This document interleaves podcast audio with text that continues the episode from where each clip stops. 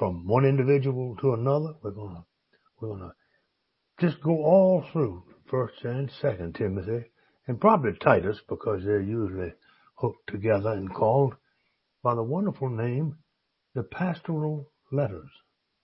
Pastoral letters.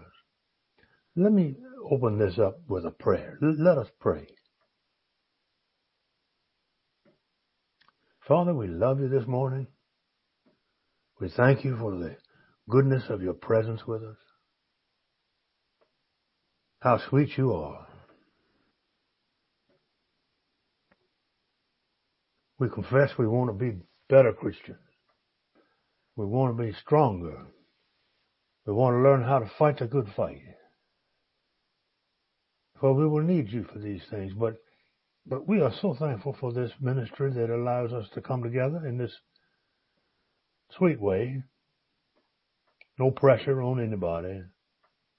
Just a joy of sitting together and opening God's Word. We are truly thankful for such a blessing. Find some service for us to do today and whisper in our ears and by your grace we will accomplish your task. In Jesus' name, amen. Well, as we start this little study together, I think what I will do is I will go ahead and read the text for you. Just read it. and we're going to read uh, from the Living Bible again, primarily because it's so easy to understand. We don't want to study ourselves stupid. I read somewhere, someone don't study yourself stupid. That is, you can overdo this. It's possible to do that, you know. Overdo most anything. This included. It's better to learn how to touch the deck with your landing gear. Uh, go around and come back and try it again several times. But this is a, a wonderful little word here that concludes the first chapter and hammers home what I think Paul is, is after here. Verse 18, chapter 1, verse 18, going on through the end of the chapter. Now, Timothy, my son, here is my command to you. Fight well in the Lord's battles, just as the Lord told us through his prophets that you would. Cling tightly to your faith in Christ. Always keep your conscience clear. Doing what you know is right. For some people have disobeyed their consciences and have deliberately done what they knew was wrong. It isn't surprising that soon they lost their faith in Christ after defying God like that. Hymenaeus and Alexander are two examples of this. I had to give them over to Satan to punish them until they would learn not to bring shame on the name of Christ. Boom. That's the end of the story right there. So as we move into chapter 2 from chapter 1, Paul has given Timothy what he wants him to do. In just a nutshell, what he wants him to do. And then he gives two examples of two individuals who have messed up everything by doing what they weren't supposed to do. They knew better when they did it, but they did it anyway. There's Hymenaeus and Alexander. Hymenaeus will appear again in 2 Timothy as a fugitive from the creeds of the Lord. So it's a wonderful text, and just two two things we got to do. Just two two two things. It's two wheels on this thing, like a tumble cart. That's the trouble with a tumble cart. It'll tumble. But it's got two two wheels. One wheel is what Paul wants Timothy to do. The other is What happens when you, when you, when you don't do it? When you do something different? So we're going to look at first thing here. We're going to look a little bit at one and two and then try to get some, some sort of findings from it, if we can call them that, findings. It's called a pastor for a reason. See, for the way it sounds, is that Paul is trying to teach somebody how to pastor. Now, it's good if you do that, but it's nice if you have done it before you start doing it. Uh, Paul did some of that. But mostly Paul was a traveling evangelist. He, he, he was on the road. He stayed in some places for a good while, and he may have pastored to that extent. But he got away with moving, kind of like we Methodist preachers do. We, we love that text. I think it's in Luke where Jesus says, if they persecute you in one town, flee to another. we do it all the time. Methodist preachers do it all the time. If we get hard bent in one place, well, we're going goodbye. We're go, we're going to get, get the moving truck to come. And that's not a bad thing because we have one coming right behind us. It's not, not like we're abandoning anybody, but, uh, moving around is, prevents real hard, sometimes necessary pastoral care that the pastor has to give in the face of problems. He can't run from them. He or she can't get somebody to just come behind them and clean up the mess. No, they got to do it themselves. And this is what the situation that Timothy finds himself in. John Wesley said, well, if you're going to pastor, you go to the people and you live among them. And go there where they live live right beside them. And then after living there a while, go from house to house and visit with them. That was his idea. It was, it was, that was how he perceived pastoring to be, was on foot, boots on the ground sort of thing. No matter how big the church was, no matter how smart you thought you were, your job was specifically live among them, love them, and visit them from house to house. Not stay all day, just visit, just visit. Over, over, over. Every house around.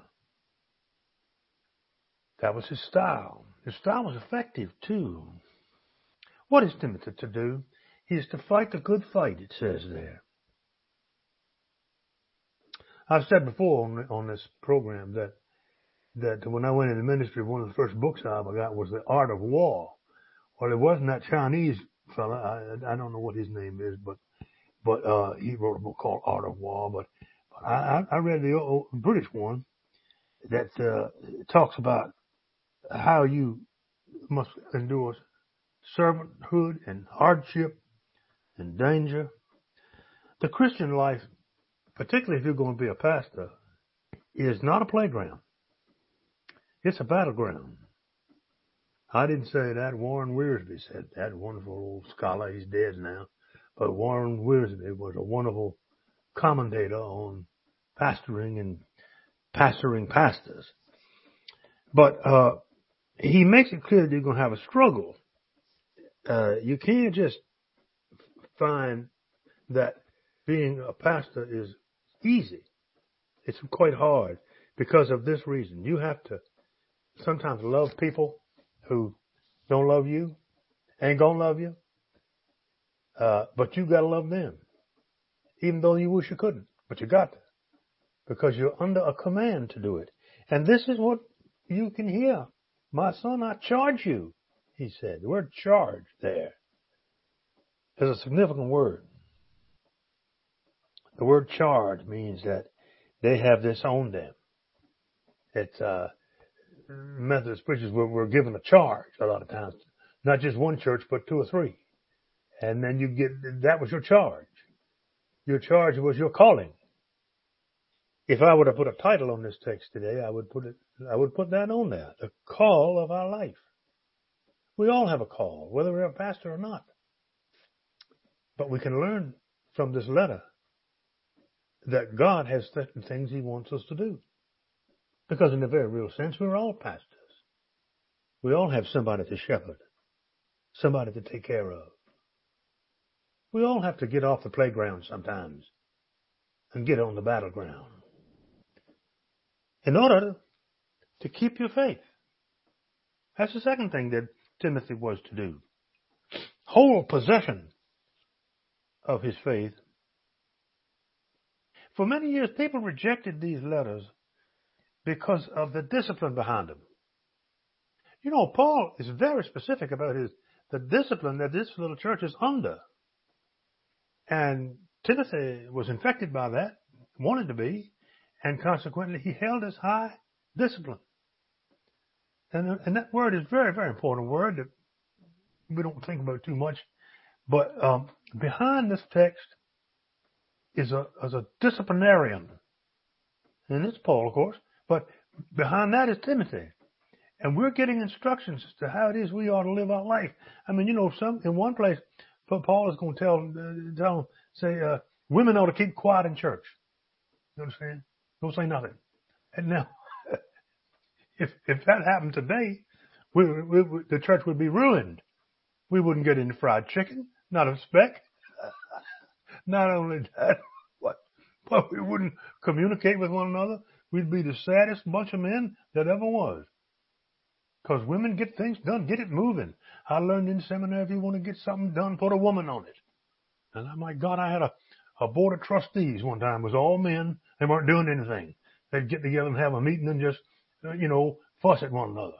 So I put, you know what I did? I put, I put the first woman on that committee that had ever been on there in the history of that church all the way back to Francis Asbury. You know what she did?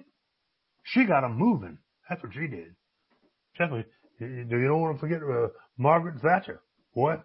They put her on the, and there with all them British bulldogs, and she got them moving. She got them moving. This is what I'm telling you. That discipline about women keeping quiet in church at some point got changed. Okay? and that was a good thing. The thing about a discipline is it's a working document. Let me run that by you again. A discipline is a working document.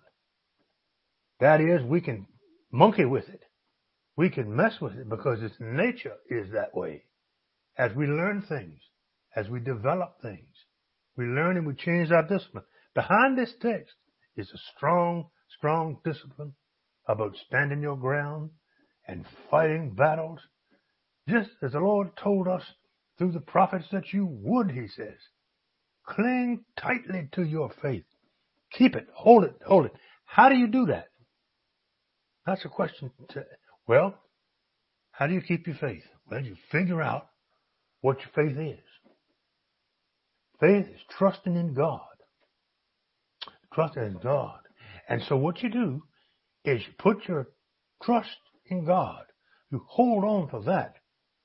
Now there's some details that may go along with that that have to do with uh, the emphasis of, of the discipline, but these letters have, have a strong disciplinarian behind them who has social principles that are different in a lot of ways. They have changed to some degree. Basically the same, but have changed in some degree. But that faith is to be held on to and kept. Finally, this young man is to maintain a clear conscience. Uh, one of the things that'll crush you in the church quicker than anything is to have a, a foggy consciousness about what you're doing, who you're doing it for, why you're doing it. Uh, a clear conscience is a, a crystal wonderful mind uh, like Jesus had. You know, it's a mind clear of, of all the stumbling blocks that we put in our mind. Like, what about a ministry we decide we want to do? How much is it going to cost? Who's going to do it? When are they going to do it? All of these things come together to sort of make you do nothing but worry yourself to death. You can't lead a bunch of people unless you have a clear conscience. And that is really hard to maintain because quite often we're in the midst of every kind of argument you can find. Somebody either wants to blame us or shame us. So we got this thing hitting it, hitting at the ground all the time. And what we've got to do is rise above that. On the angel wings of Jesus. And, and indeed, some philosophers are right. They say, you look at the, you can't see the forest for the trees. They just view down in the jungle all the time. You're not going to see nothing but leaves and sticks and gravel and, but if you get up about 500 feet and look around, oh, you can see the forest. You can see it again what you're trying to do. That takes prayer. That takes time off too, by the way, for you for you pastors that might be listening to me. Sometimes you got to get out of Dodge. What you really do, and and and take it easy. I don't care what you're doing for Jesus, see, because the devil's back there. Devil's back there. You need to communicate with other people like you. Pastors need each other. Somebody to talk to. To get their conscience clear. Just, just have it out. Have it out. And, and, and find somebody that you love to do it. I drove 100, 100 um, oh, more than 100 miles yesterday just to spend lunch, have lunch with a, with a pastor that I love. And neither one of us are doing anything much, but, but we just need one another. Just need one another at some time. And we reminisce. We go and drive around our old battlegrounds. That's what we did. We went to one of the, one of the old man's old battlegrounds and, and we looked it over. And from 500 feet down looking on it, it was nothing, nothing. Just a small backwater little place. Nothing to it. And everything had changed. Right where the church was, somebody had built a great big old 7-Eleven. I mean, all that was gone. All gone. All gone. And we needed to face the fact that it's all gone. All gone.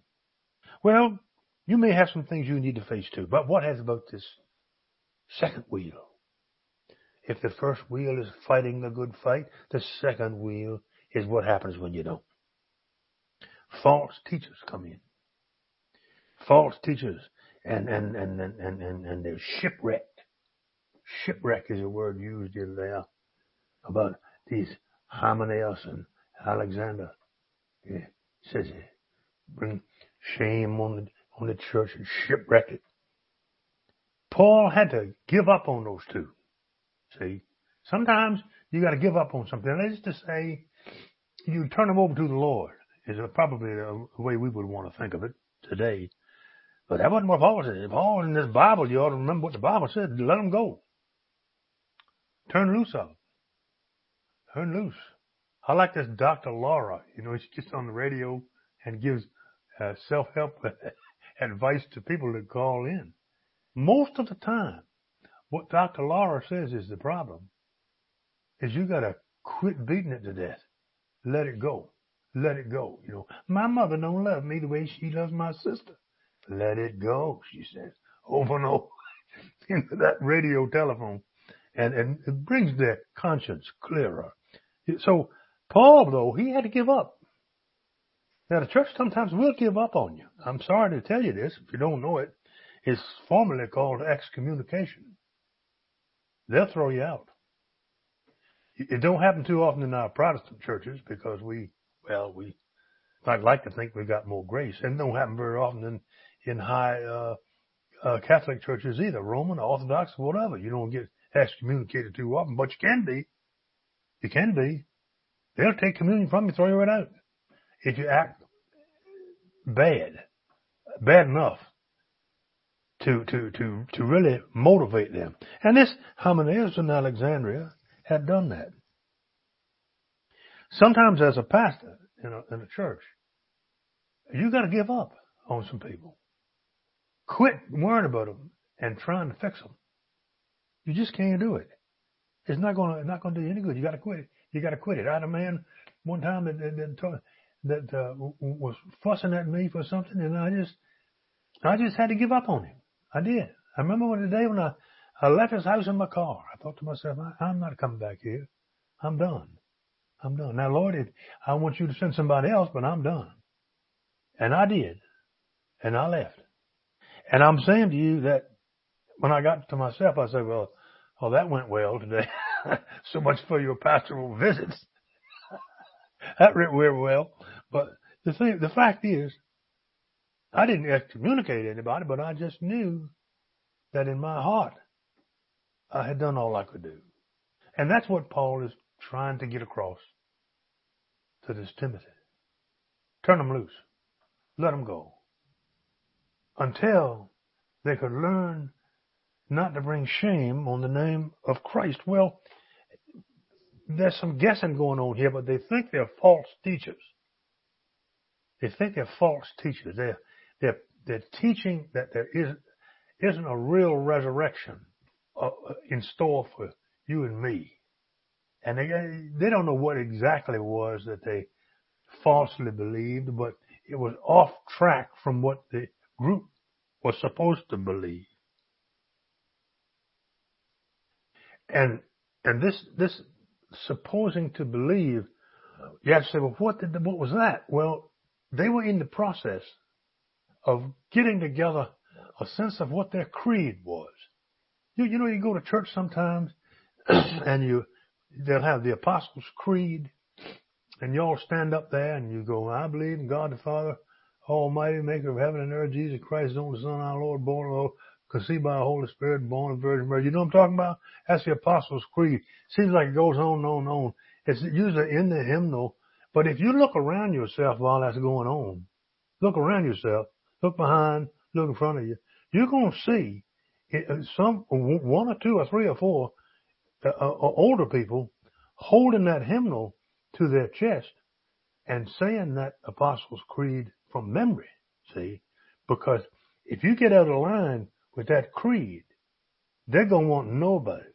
And they're going to watch that preacher and see if he says what that creed says. He says what that creed says, he's on the up and up. In fact, in fact, the Presbyterian preachers used to be told, uh, I understand, when they went to a new parish, that they would, uh, one of the first things they should do would be get everybody to stand up and say the Apostles' Creed. And the pastor would look about the room, look about the congregation, and see those who knew it or those who were reading it or those who were guessing at it.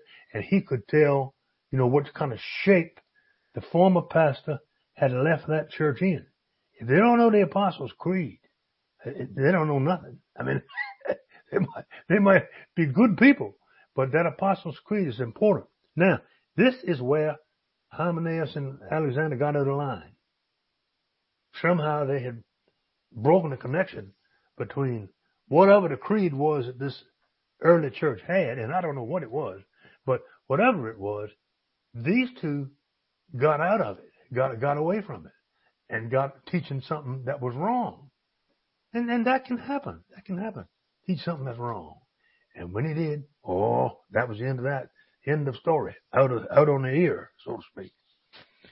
But let's not study ourselves stupid this morning. It's raining here in Virginia.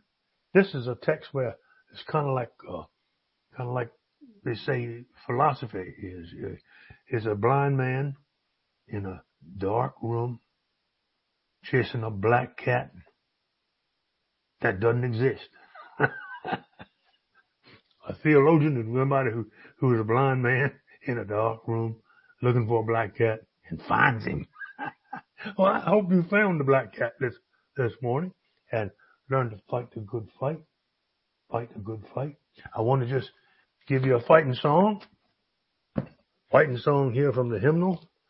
John Wesley, a charge to keep I have, he says.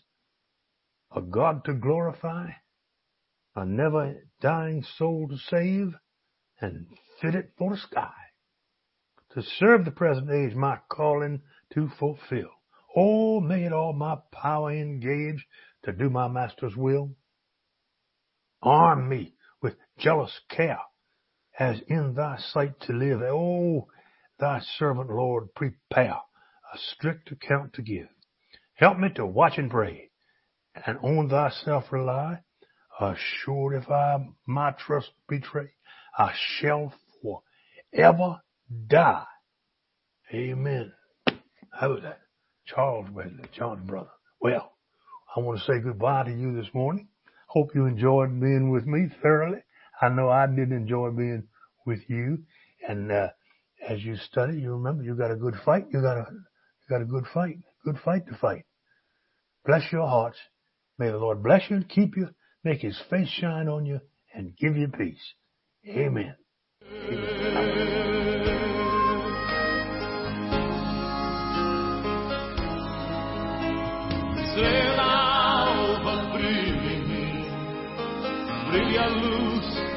Em